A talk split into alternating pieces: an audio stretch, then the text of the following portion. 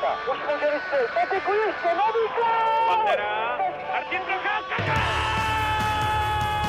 A teď je tu možnost Vojágra, kapitán! Svoboda.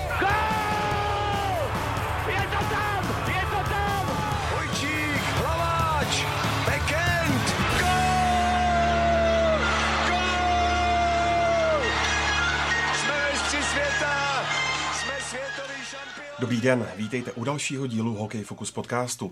Světový šampionát na Slovensku je minulostí. Čekání české reprezentace na medaili se protáhne po porážce s Ruskem na 8 let. Přesto zanechal výběr Miloše Říhy na turnaji dobrý dojem. Co ale národní tým v závěru limitovalo, že znovu nezvládl semifinálový ani bronzový duel. Finále nakonec patřilo Finům, kteří dokonali překvapivou jízdu za dalším slovenským zlatem. Co je dovedlo k triumfu a v čem byla jejich síla? Nejenom o těchto tématech budou diskutovat komentátor ČT Sport Tomáš Šílek. Ahoj. Ahoj. A Ota Duben a Tomáš Randa z webu ČT Sport.cz. Ahoj. Ahoj. A od mikrofonu zdraví Ondřej Nováček. České reprezentaci znovu utekla medaile, tentokrát jí byla nejblíž od roku 2012, kdy v Helsingách brala bronz, jenže velká převaha na konci utkání o třetí místo vyšla na prázdno a nájezdy ovládly Rusové. Tomáš Jílku, překvapila tě česká dominance na konci zápasu a kde se podle tebe vlastně vůbec vzala? Eh, Jestli myslíš zápas s Ruskem a ta dominance tam mě překvapila, protože posledních 10 minut druhé třetiny jsem měl naopak pocit, že náš tým už vele z posledního a že opravdu cítit, že to je poslední zápas sezóny a byla tam několikrát dlouhá střídání, kde nás Rusové zamkli a tam jsem si říkal, že to nevypadá s českými nadějemi moc dobře. Ale ta třetí třetina to bylo opravdu úžasné, stejně jako to prodloužení a tam byla spousta šancí ten zápas, zápas rozhodnout. Takže mm, já mám pocit, že v těch 20 minutách třetí třetiny v tom prodloužení se ukázalo, že tenhle tým si z mého pohledu opravdu tu medaili zasloužil a Myslím si, že po dlouhých letech jsme měli tým, který ve většině zápasů nešel s tím, že čeká, co s ním udělá soupeř, ale že jsem měl pocit, že s výjimkou několika málo sekcí těch zápasů jsme opravdu byli tým, který měl svůj styl a který se snažil naopak soupeře přehrát a ukázat mu, že má tu svoji sílu. Já když odhlédnu od možná té trošku větší vůle po bronzu, na rozdíl od zborné, která přece jenom hrála o třetí bronz za poslední čtyři roky a pro Rusy je to celku málo, tak eh, český tým těžil z té aktivní hry, z toho forecheckingu, eh, při kterém dokázal sbírat kotouče a vytvářet si následně šance v útočném pásmu. S tímhle Rusové měli problémy a já bych ještě možná vypíchl i větší fyzický fond českých hráčů, protože mluvil o tom i Jakub Voráček, který vlastně připomínal tu, tu přípravu, tu náročnou přípravu před startem šampionátu, kdy hráči celku neobvykle trénovali víc, než, než tomu bývalo v minulosti a byť na začátku si, si na to hráči trošku stěžovali, tak potom Jakub Boráček a ostatní uznali, že jim to přišlo k duhu a těžili právě z té náročnější přípravy, která se právě projevovala v té druhé polovině turnaje, kdy skutečně měli v těch určitých pasážích víc sil než soupeři. Takže tohle bych chtěl vypíchnout a, a dát kredit uh, trenerskému štábu a, škoda jenom potom teda těch šancí v závěru. Ve třetí třetině byla i, i přeslovka, kterou český tým nevyužil, tam si mohli hodně pomoct. Uh, nakonec to dopadlo špatně v nájezdech.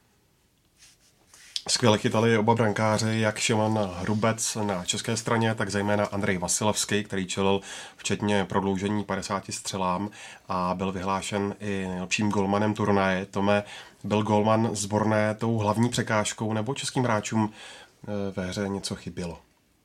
Skutečně Andrej Vasilevský byl takovou zdí neprostupnou chytal perfektně v celém turnaji. Myslím si, že jeho, jeho forma gradovala v druhé polovině turnaje, byť možná statisticky inkasoval víc branek než v základní skupině, ale přece jenom kromě teda čtvrtfinále, kdy inkasoval tři góly, tak potom od Finu jenom jeden gól, od českého týmu dva góly z 50 střel, vychytal všechny nájezdy, které čeští hráči jeli, takže on skutečně byl tou hlavní překážkou, ale kdybych měl něco vypíchnout, tak přece jenom se trošku projevilo horší provedení v těch gólových šancích, přece jenom českým hráčům chyběla trošku přesnější koncovka, a i když třeba z Vasilevského něco vypadlo, tak Češi se nedostávali tak k dorážkám, jak by mohli nebo jak by měli.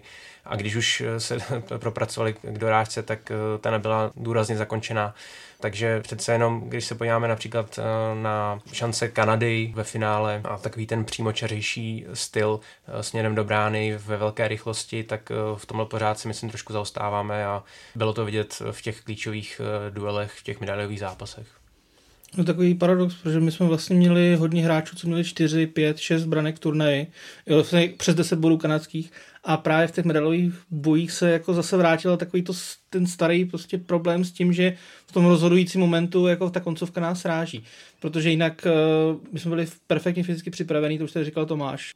Bruslení bylo super. Nedělali jsme takový ten český hokej po těch rozích tolik, jako, jako v minulosti. Více jezdilo do brány, ale prostě jako zase prostě tomu důležitým okamžiku nás opět srazila produktivita. Je to z mýho pohledu to hrozná škoda, že ten tým vypadal nejnadějněji rozhodně teda od Bratislavy 2011. Já jsem v semifinále s Kanadou měl takový nepříjemný pocit, že tam je zase to prokletí toho semifinále a vlastně toho posledního víkendu, kdy už jde opravdu o medaile. Já jsem si vzpomněl na rok 2015, kde je tedy pravda, že Kanada měla asi stonásobně kvalitnější tým než letos, ale já si dobře vzpomínám, že tehdy v prvních deseti minutách jsme měli tři tutovky proti týmu, který byl na tom turnaji naprosto jinak, jako se zdálo až neporazitelný. Jo. Když si vzpomenete i dál, jo, rok 2014 semifinále s Finskem, nedali jsme gol. Loňské semifinále na olympiádě, zase jsme nedali gol. Já si tam vzpomínám na situace, kdy Martin Růžička byl v situacích, které prostě v Třinci nebo v extralize dává. Jakoby vždycky na ty české hokejky v těch klíčových momentech prostě sedla nějaký nějaký prokletí a prostě vždycky to nešlape. No. Takže já mám pocit, že tohle je velký problém a i když ty týmy od toho roku 2014 až do letoška byl každý výrazně jiný, tak tohle bohužel mají vždycky jako společný, no, že v těch úplně eh, klíčových momentech prostě ta koncovka není taková, jako by měla být a prostě ty góly, které třeba potom v zápase o bronz dal třeba Dominik Kubalík z první, to, tohle nám prostě s tou Kanadou chybělo. Takovýhle moment, kdy se ten hráč tak pěkně trefí do přihrávky dá, dá branku. No. Takže sice jsme Kanadou přestříleli, ale když se podíváte na kvalitu těch šancí a na to, jak byly jako provedený v koncovce, tak to mm, prostě ta Kanada jako postoupila do toho finále nakonec zaslouženě, když měla méně střel. No. Prostě e, ta koncovka, to je součást prostě toho hokeje a nemůžeme říct, že to je jenom o nějakém štěstí nebo smůle. No. A když už Tomáš mluvil o Kubalíkovi, tak e, já bych navázal, e, kdy v těch medailových zápasech mi přišlo, že větší prim hrála i třetí a čtvrtá formace, když to přece jenom ta první, která táhla celý tým v průběhu turnaje, přece jenom Eh, jak kdyby jim trošku došly síly, oni byli hodně vytěžovaní i na přeslovky, na oslabení, ale eh, přece jenom v těch eh, posledních zápasech už ta první formace nebyla, neměla takovou šťávu a takovou energii. A ne, že bych ten výsledek házel na, na jejich účet, ale přece jenom chtěl to pokračovat v těch výkonech, co týče té produktivity, to se nakonec potom nedostavilo a trošku tady ta přidaná síla chyběla. Kdybyste měli obecně zhodnotit eh, práci realizačního týmu v čele s Milošem Říhou, tak eh, jak byste ho hodnotili o to? Z mého pohledu tam byly jako dost překvapivé brankářské tahy. My jsme to řešili v tom posledním podcastu. Obvykle to bylo tak, že byla daná jednička, která chytala první, třetí, pátý, sedmý zápas a čtvrtfinále potom. A dvojka, dva, čtyři, šest. Jo. A tady se vyměnili tři brankáři během základní skupiny a všichni tři se vlastně protočili i v těch uh, zápasech playoff vlastně. Čtvrtfinále chytal Bartošák, semifinále Bartošák s francouzem a obronc chytal Hrubec. Takže to, že se jako nebáli dát na nějakou aktuální formu a na něco, co si jakoby dopředu nalajnovali, a to samé, to samé se týká vlastně jako nějakých tahů, tahů v sestavě, že Vrána seděl ve čtvrtfinále, Gulaše, kterého povolili, tak vlastně na konci turnaje zase, se odstavili.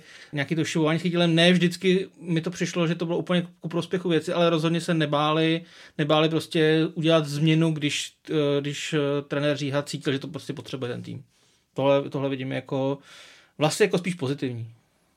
Když jsem se díval na tu otázku golmanu, tak jestli se nepletu, tak jsem došel až do Turína 2006 a olympiády, kdy se naposledy stalo, že jsme tři golmany měli jako startovní, ale tehdy to bylo tím, že se Dominik Hašek zranil hned v prvním zápase a pak vlastně chytal Tomáš Vokoun i Milan Hnilička jako ty zahajovací golmani. Vlastně v roce 2012 a 13 se stalo, že si zahráli taky všichni tři golmani, ale tam to bylo pár minut pro Petra Mrázka, respektive Pavla Francouze, takže tomhle to bylo velmi specifické, ale mě se úplně jsem nepochopil jakou tu obecnou kritiku, když třeba Jakub Vrána seděl, já mám pocit, že prostě prostě od toho je ten trenér, je to jeho zodpovědnost, on si prostě takhle rozhodl a musíme to respektovat. Takže eh, mně se líbilo, že tam nebyl nějaký alibismus, prostě ten trenér to v tu chvíli tak cítil, cítil, že tohle bude pro ten tým nejlepší, takže se prostě tak rozhodl a proto tam ten trenér je, prostě to je jeho, jeho práce v tu chvíli, aby ten tým se stavil tak, jak si v tu chvíli myslí, že je nejlepší.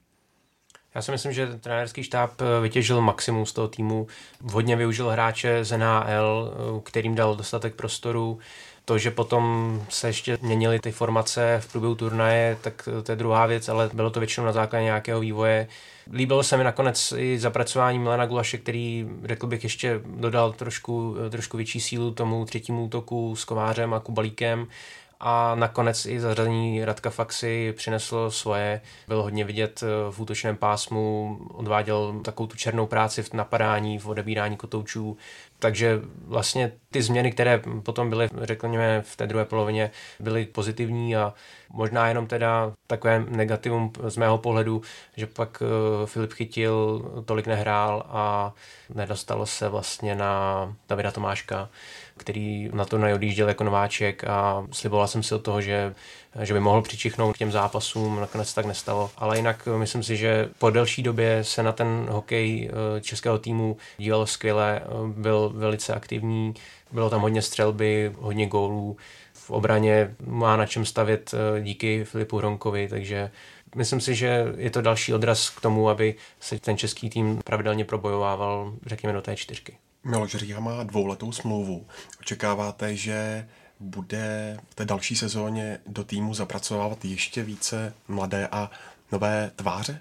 Já myslím, že tohle je přesně věc, která nejvíc ovlivňuje to, jak hodnotíme to, jak si trenérský štáb na tom turnaji počínal, protože ten tým vlastně vypadal úplně jinak, než jak dlouho Miloš Říha vlastně avizoval, že bude vypadat. Mám tím na mysli poměr hráčů, kteří objezdili eh, turnaje Evropské tour a těch, kteří přijeli z NHL, takže ten tým nakonec vypadal diametrálně odlišně od toho, jak to asi Miloš Říha dlouho zamýšlel. Prostě v Stanley Cupu se to vyvinulo tak, že se nabízeli hráči, s kterými se asi ani jako v teorii vůbec nepočítalo.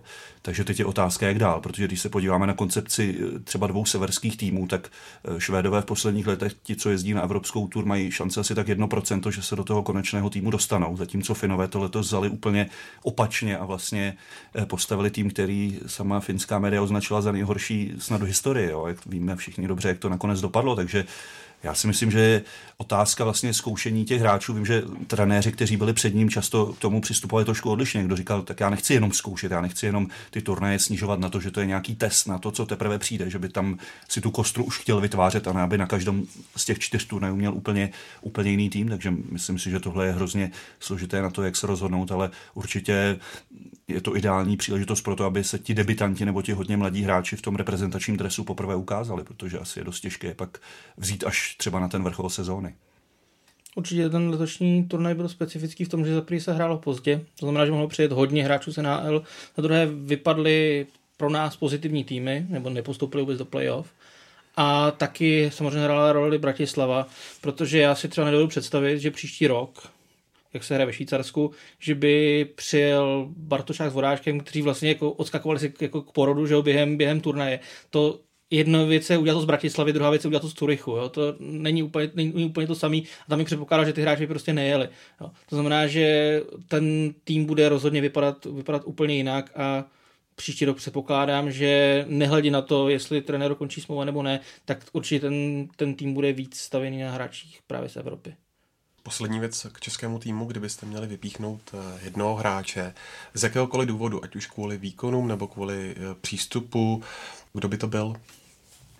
Já jsem si říkal, že se tady pokusím dnes moc neříkat konkrétní jména, protože to furt beru jako týmový sport, ale mě jedno jméno napadá, to je Michal Řepík nepamatuju, abychom měli hráče, který turnaj strávil ve čtvrté formaci, takhle produktivního a takhle viditelného a významného pro ten tým. Prostě já mám pocit, že někdy v tom týmu nebyl rozdíl v tom, jestli je na ledě první nebo čtvrtá lajna. Mně se líbilo, že všechny dokázali pokračovat třeba v tom, když se tým dostal do tlaku, kdy dokázal toho soupeře přehrávat, takže v tu chvíli bylo celkem jedno, který z těch čtyř útoků tam je. A pro mě Michal Řepík byl přesně reprezentantem tohoto týmu, který dokázal i z pozice zdánlivě jako hodně dole v tom týmu být velmi výrazný, velmi užitečný pro ten tým, takže pro mě on je jakýmsi symbolem toho, co tenhle tým letos předvedl na mistrovství světa.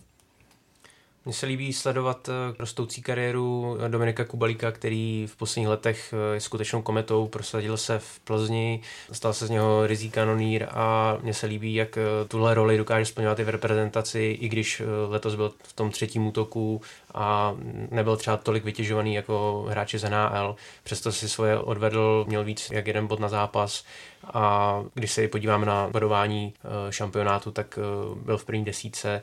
Já jsem velice zvědavý, jestli se dokáže prosadit v NHL, kam by po této sezóně měl zamířit a doufám, že Chicago mu dá tu šanci a, a že budeme mít dalšího zástupce v zámoří.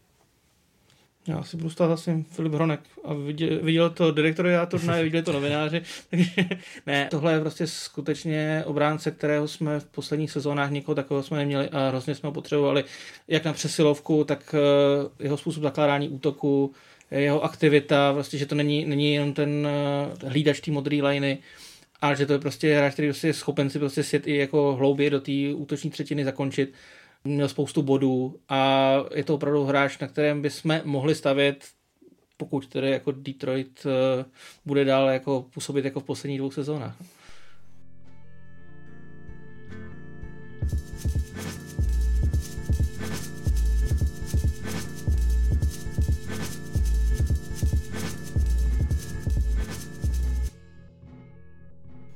Pojďme se podívat na to strhující finále, plné šancí na obou stranách, které ovládly Finové. Eh, těm se povedl obrat a po osmi letech se na Slovensku znovu radovali ze zlata. Tome, co zdobilo výběr sumy a jaké faktory rozhodly o triumfu Severanů? Já bych vypíchl tři jména. A začnu tím nejdůležitějším a to je trenér Juka Jalonen, protože jemu se povedlo to samé, co před osmi lety, kdy vedl také podobně bezejmený tým Finů eh, a dotáhl je ke zlatu. Eh, tehdy tam byl eh, jen Miko Kojvu a prakticky vyhráli turnaj s brankářem také bez nějakých větších zkušeností, který působil jenom v Evropě. Eh, tentokrát eh, Jalonen znovu vsadil na takový neokoukaný tým, ale který si vlastně vybral na, na Eurohockey Tour. Ukázal ho už v Brně a přestože v tom týmu nebyly žádné hvězdy, tak mu dokázal vtisknout svůj tvář. Finové těžili z toho perfektního bruslení, z toho svého systému, důsledného brání středního pásma, ale dokázal, že umí perfektně pracovat s mladými hráči. V tom výběru eh, bylo několik nováčků, kteří vlastně poprvé hráli za reprezentaci až v Brně Přesto část z nich eh, jela na šampionát eh, na Slovensko a on jim dokázal vtisknout tu svoji taktiku a oni perfektně plnili.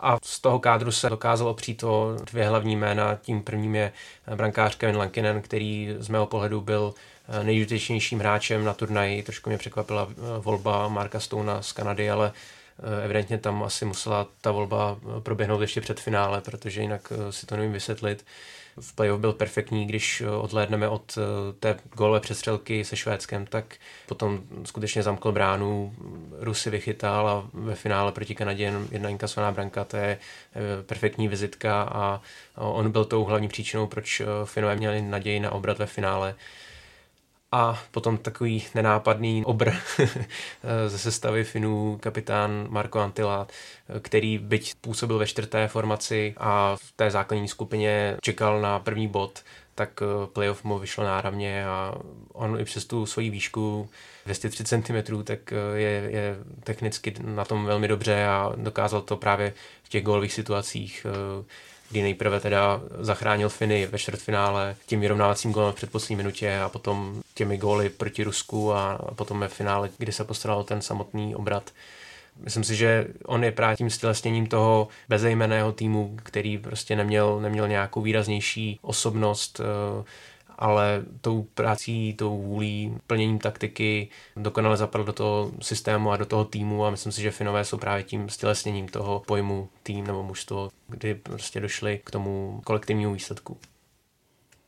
A to se můžu přiznat, protože na tom finále jsem se pracovně nějak nepodílel, tak já jsem opravdu přál jim, aby tu pohádku dotáhli až do vítězného konce Finové. A vzpomínám si, že po turnaji v Brně, vlastně tom posledním podniku Evropské tour, jsme si s kolegy říkali, no pozor na ty Finy, nejsou tam taková jména, ale už tam v Brně vlastně ukázali, kde porazili nás i Rusko, tu svoji sílu, ale upřímně mysleli jsme to tak jako pozor na ně, ale rozhodně nás nenapadlo ani ve snu, že by mohli eh, po osmi letech zase na Slovensku slavit titul. Ale co bych ještě připomněl, vlastně Jukka Jalonen v tom mezidobí, kdy netrénoval Ačko, si střihnul zlato s juniorkou finskou, takže on opravdu spoustu těch hráčů už tak trošku, nebo velmi dobře znal, které teď měl v týmu a je vidět, že on opravdu umí sestavit tým, který opravdu pracuje jako tým. Mně se líbila ta eh, kompaktnost, eh, čím mě nadchli Finové. Já se přiznám, že jsem je až tolik neviděl na tom turnaji živě, protože hráli vlastně v Košicích, ale to byla ta neuvěřitelná rychlost, kterou si i do finále dokázali udržet, a teď nemyslím rychlost jenom bruslení, ale rychlost vlastně eh, toho obratu, kdy třeba ztratili puk v útočném pásmu, jak se dokázali rychle vracet, rychlost vlastně kombinace přihrávek vlastně toho hokejového myšlení.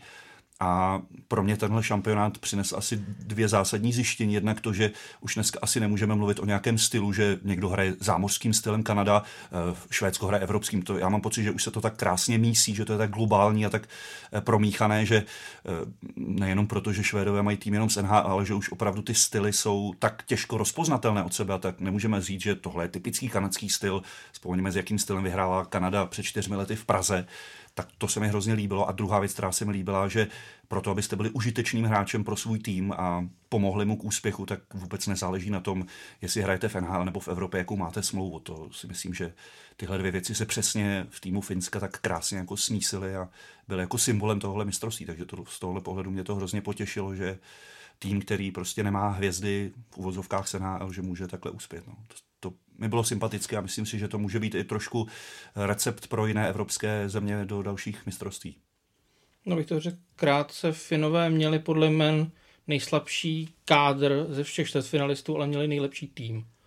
Jednoznačně. Jako tam eh, ta obětavost, jak byli schopní, kdo viděl třeba poslední dvě minuty s Kanadou toho finále, kde se prostě hrálo jejich pásmo, oni tam prostě zblokovali 8-9 střel. Prostě to, to je týmový výkon, který dokáže dovést i nějaký třeba kvalitativně slabší, slabší tým jako k úspěchu. Kanada tedy spanilou výzdu ke zlatým medailím nedotáhla, na turnaji prohrála jenom dva duely, stejně jako ve finále hned ten úvodní proti Finsku eh, a stejně tak 1-3. O to, co tedy Javorovým listům chybělo k titulu. Tak musíme si říct, že Kanada měla popravdě dost štěstí. Eh, chybělo, tuším, 8 setin sekundy a vůbec jako o medaile nehráli já bych tedy možná trošku oponoval Tomášovi, že oni se nedokázali vyrovnat tomu stylu, opravdu stylu Finu, který oni praktikovali a tomu jakoby velmi bruslivému stylu, oběta, obětavá hra a, tohle, a to jim prostě nějakým způsobem v tom finále nesedlo. Jinak já si myslím, že vzhledem k té převaze, jakou Kanada měla, kdyby se to finále hrálo znova, tak eh, si na Finy znovu, znovu nevsadím, ale v tom jednom konkrétním zápase s tím jejich stylem, kterým vyřadili už Rusko, dokázali Finové zaskočit i Kanadu. A taky prostě to, řekněme, to štěstí, které měla Kanada proti Slovensku, které měla proti Švýcarům a do značné míry proti nám, protože to semifinále z mého pohledu bylo s, eh, nějak jakoby herně vyrovnané, ale Kanada jako dávala prostě, dávala góly z toho měla. To se prostě nějakým způsobem, no to z někoho ale ono to trošku vyčerpalo a proti těm Finům prostě už, už, na to, už na to neměli v tu chvíli. Já tam jako to podle mě eh, třeba ze pěti zápasů by Kanada tři vyhrála určitě. To jako v těchto těch samých. Takže no, to není o tom, že Finové byli o tolik lepší a Kanada tam udělala něco špatně, ale prostě v těch rozhodujících momentech narazili na fenomenální Olankinena. Já vlastně nemůžu věřit tomu, že tenhle ten golman je pátý golman v hierarchii Chicago. A jestli si toho Black Host nevšimnou, tak asi jako bez playoff budou ještě nějaký ten pátek. Vzhledem k tomu, jaký měli le, eh, zrovna třeba tuhle sezónu problémy s golmanem. A tohle je prostě jako pátý golman, který vlastně pořádně nechytal ani na farmě, farmě Chicago. Kanadě trošku uškodila ta tolik oslavovaná přeslovka, protože zatímco v základní skupině jim to šlapalo a měli využití okolo 60%, tak v playoff nevyužila Kanada ani jednu přeslovku.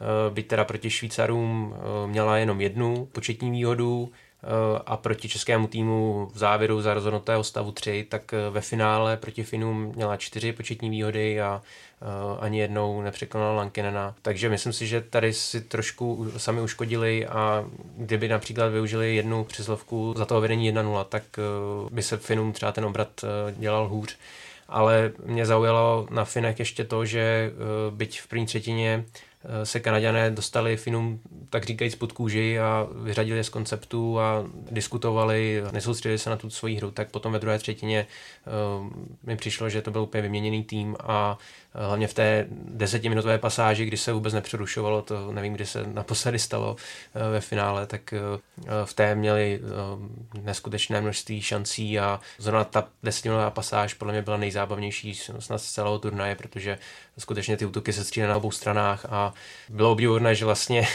ty šance a zároveň situace nekončily prostě nějakým přerušením, ale zase se otočila hra na druhou stranu a, a byl to skutečně strhující zápas. Do nejlepšího kvarteta naopak neprošli Švédové a ani Švýcaři. Třem korunkám se tak vůbec nepovedl útok na zlatý hetrik a výběr helvetského kříže zase nezopakoval loňskou finálovou účast.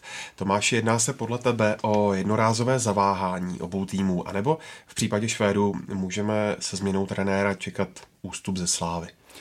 Já jsem si po konci základních skupin tak pro sebe typnul, že semifinále budou hrát čtyři týmy, které hrály v Bratislavě. A když to vezmeme, tak od toho chybělo asi minuta a půl, když sečteme, eh, jak těsně vyrovnala Kanada a Finové vlastně taky nějakých 90 sekund před koncem svého zápasu, takže uh, oni vlastně oba dva finalisté se do Bratislavy ani podívat nemuseli a moc jako k tomu nechybělo.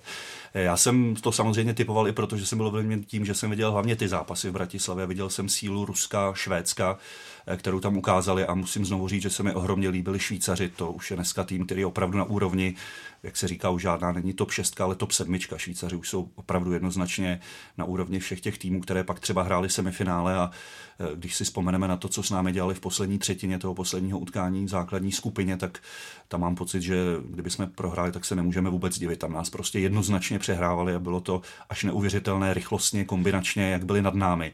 Takže já si myslím, že Švýcary prostě vyřadila smůla, nebo já nevím, jak to jinak nazvat, když si ještě vzpomeneme na ten vyrovnávací gol, to tam Genony tečoval tělem, lok, loktem, prostě tam opravdu, kdyby byla ještě jedna teč navíc, tak už to prostě ten puk nedopotuje za tu čáru v čase, takže já bych u Švýcarů prostě to viděl tak, že předvedli podobně povedený turnaj jako v loni a kdyby prostě tenhle moment nebyl, tak kdo ví, eh, jakou medaili by teď měli. Takže pro mě Švýcaři znovu dokázali, že mají neskutečně silnou generaci, když to bylo spíše promíchané, byli tam mladí hráči Hischer, Fiala, potom ti zkušení jako Ambil a podobně, takže já mám pocit, že ze Švýcary můžeme dál počítat já myslím, že v příštím roce doma já je prostě řadím zase mezi favority, nebo do té široké skupiny favoritů, No a pokud je o Švédy, tak já se přiznám, že když jim přijel Klingberg a tak jsem si tak pro sebe říkal, no tak tohle je tým prostě na zlatý hetrik, tady co jim chybí.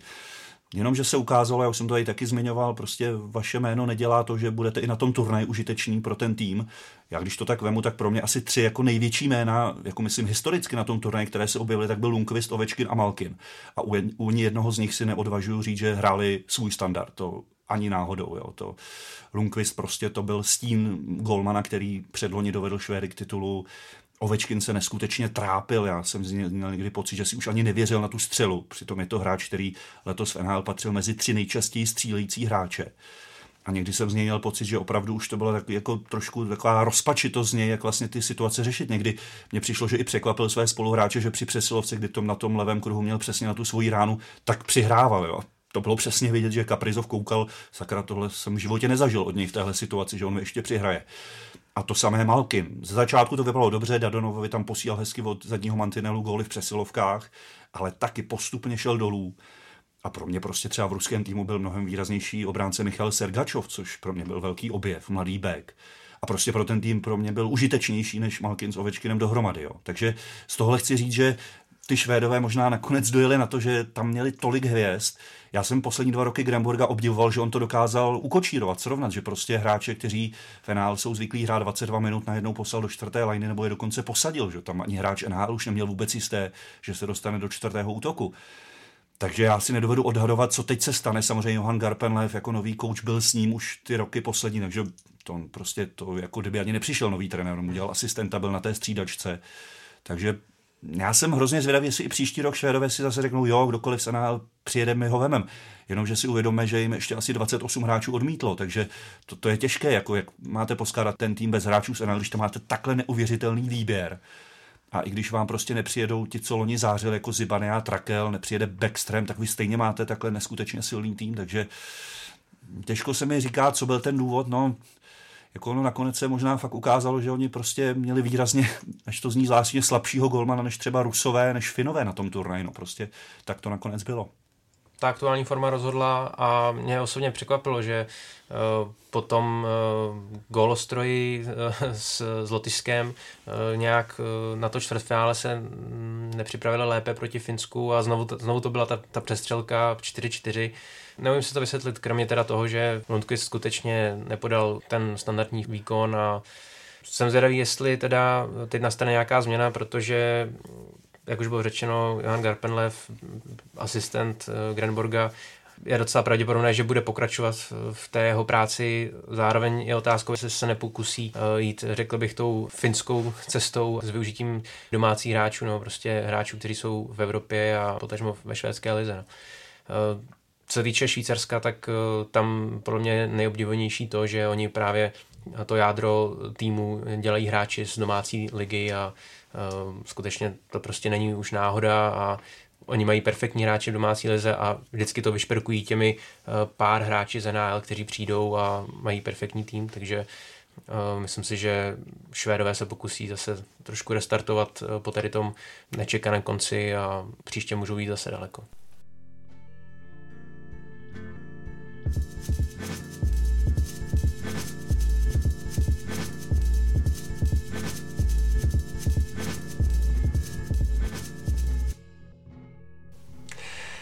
Mezinárodní hokejová federace schválila pro další šampionáty přechod na užší hřiště. Nově by se tak mělo hrát na zámořských rozměrech 620 x 60 metrů. Tome je to dobré rozhodnutí a co si od toho eh, šéfové IIHF slibují? Tady je vidět eh, ten trend, který udává NHL a který podle mě správně přebírá Mezinárodní hokejová federace IHF Eh, protože, jak vidíme i na těch posledních novinkách, jako například eh, prodloužení 3 na 3, tak myslím si, že tyhle změny jsou ku prospěchu věci a myslím si, že i právě tady to užší kluziště by mělo napomoct ještě rychlejší hře a, a tomu atraktivnějšímu hokej než na těch velkých vozovkách letištích. Takže myslím si, že ten trend je správný podle mě IHF eh, chce ještě tak nějak narovnat ty podmínky eh, mezi, mezi tím zámořským a evropským hokejem.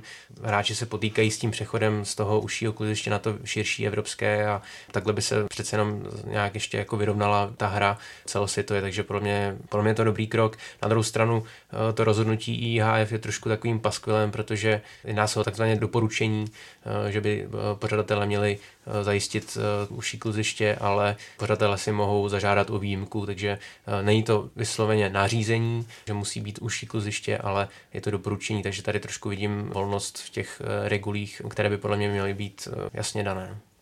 A vy osobně byste se přikláněli pro co? No mně přijde, že to je další krok takzvané unifikaci hokeje, ale teď to nemyslím ve zlým, že by měli všichni hrát stejně, ale že prostě ty podmínky celý rok budou mít podobné. To znamená, že když hráč z NHL přijede, tak si nebude muset zase zvykat na jiné zaoblení rohu, jiné odrazy kotouče, to, že to má od mantinelu dál nebo blíž k brance.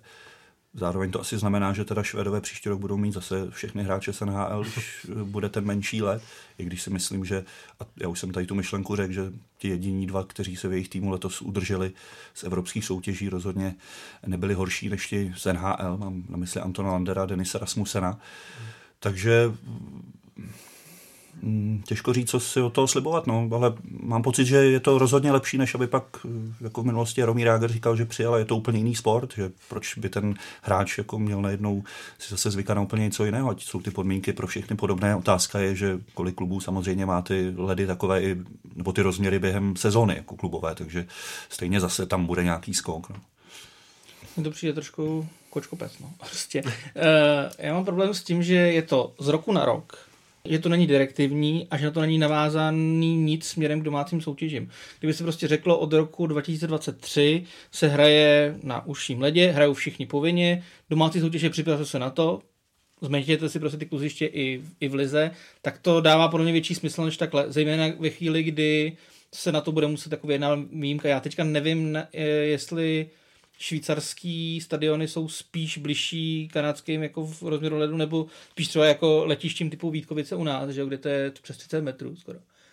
Takže tohle to vidím jako tak trochu problém, ale jinak jako v nějaké obecné rovině tady s touhleto změnou problém nemám. Možná teda, eh, jak říkal Tomáš o to prodloužení 3 na 3, já teda nejsem úplně jeho fanouškem na akci typu mistrovství světa. Chápu, když se rozhoduje 27. kolo extraligy, že se hraje 3 na 3, jako žádný problém, ale ve chvíli, kdy se rozhoduje ve finále o postupu jako vlastně mezi nejlepší čtyři, prostě je to o jednom zápase, který může jako pak definovat celou sezónu reprezentační, tak eh, pak tam rozhoduje jedna chyba, jeden hloupý odraz. Prostě. To samozřejmě rozhoduje i v tom 5 na 5, ale je, je to tam jako menší faktor té náhody.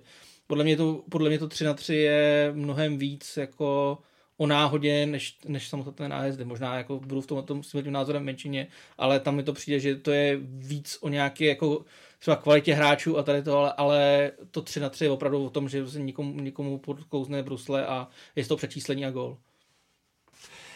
IAF zároveň oficiálně oznámila udělení pořadatelství dalších světových šampionátů. Kromě již dříve známých hostitelů se potvrdil výběr Ruska, Česka a Švédska s Dánskem pro roky 2023 až 2025. Mistrovství světa v roce 2024 se tak znovu vrátí do Prahy. Druhým pořadatelským městem by měla být Ostrava, pokud ovšem do hry nevstoupí Brno s novou halou. Tak eh, co říkáte na výběr příštích let i na to, že turnaj bude v Česku znovu eh, až po devíti letech.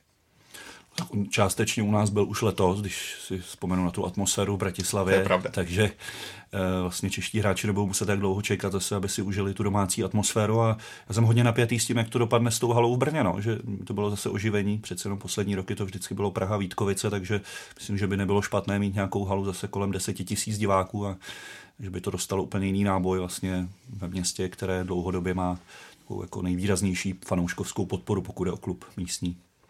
Co se týče toho pořadatelství, tak tam se projevuje eh, to v vozovkách povinné kolečko po těch eh, evropských eh, státech, kde se postupně prostřídají pořadatelství mistrovství světa, takže budeme si muset počkat až do roku 24. Na druhou stranu, my to tak nějak míváme, mi přijde s nejdelší prodlevou, nebo prostě s nejdelším odstupem času. Minule to bylo po 11 letech, teď teda po 9 ale když se třeba podíváme na Minsk, který bude mít eh, společné pořadatelství s Rigou, tak to bude mít po sedmi letech, tak eh, tady mi to přijde trošku úsměvné.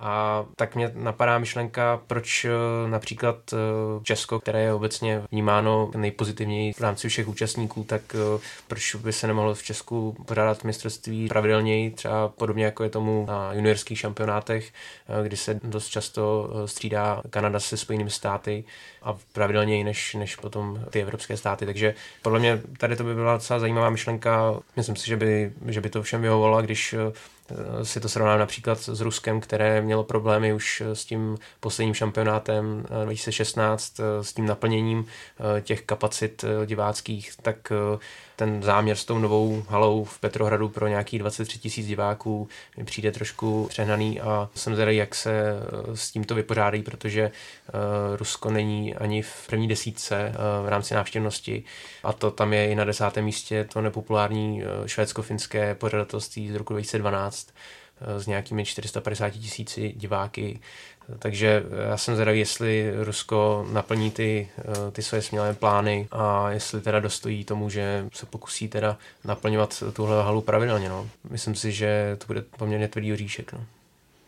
Tak samozřejmě bychom chtěli asi, aby bylo mistrovství v Praze tak jednou za dva, tři roky, ale samozřejmě jako z nějakého politického, jas, jasně, no, ale politicky to úplně nejde, prostě eh, vlastně točí se tam z nějakých sedm, včetně Slováků, sedm nejsilnějších evropských zemí a občas prostě to musí, musí taky někam jako typu Lotyšsko, Francie nebo naposled Dánsko. Z těch tří já se těším na to dánsko-švédské pořadatelství, protože pokud by Švédové zvolili Malmé a Dánové Kodaň, by to mohlo být velmi zajímavý kompaktní šampionát vlastně na velmi malém prostoru, protože ty města jsou v podstatě jako naproti proti sobě. Pátá série mostu. no, takže tak. A že Rusové budou stavět ten obrovský palác v tom Petrohradě, jako už ten, už ten opravdu, jak říkal Tomáš, ten, už ten poslední turnaj tam nebyl úplně, úplně ideální z vanošovského hlediska a nejsem si jistý, jestli to za těch, kolik to je, pět let, bude, bude o tolik lepší. No. Čtyři roky vlastně, pardon. Mimochodem letos byl velký problém právě s kapacitou těch aut. Vlastně předseda organizačního výboru Igor Němeček řekl, že možná teď dlouho mistrovství Slováci nedostanou, protože teď už bude tlak na to, aby ty kapacity byly přeci jenom větší a ono to bylo cítit, že ten zájem v Bratislavě českých fanoušků by naplnil asi i dvojnásobnou halu. Takže když to srovnáme s těmi roky předtím, Kodaň, Paříž, to jsou prostě haly s téměř dvojnásobnou kapacitou, takže v tomhle byl problém.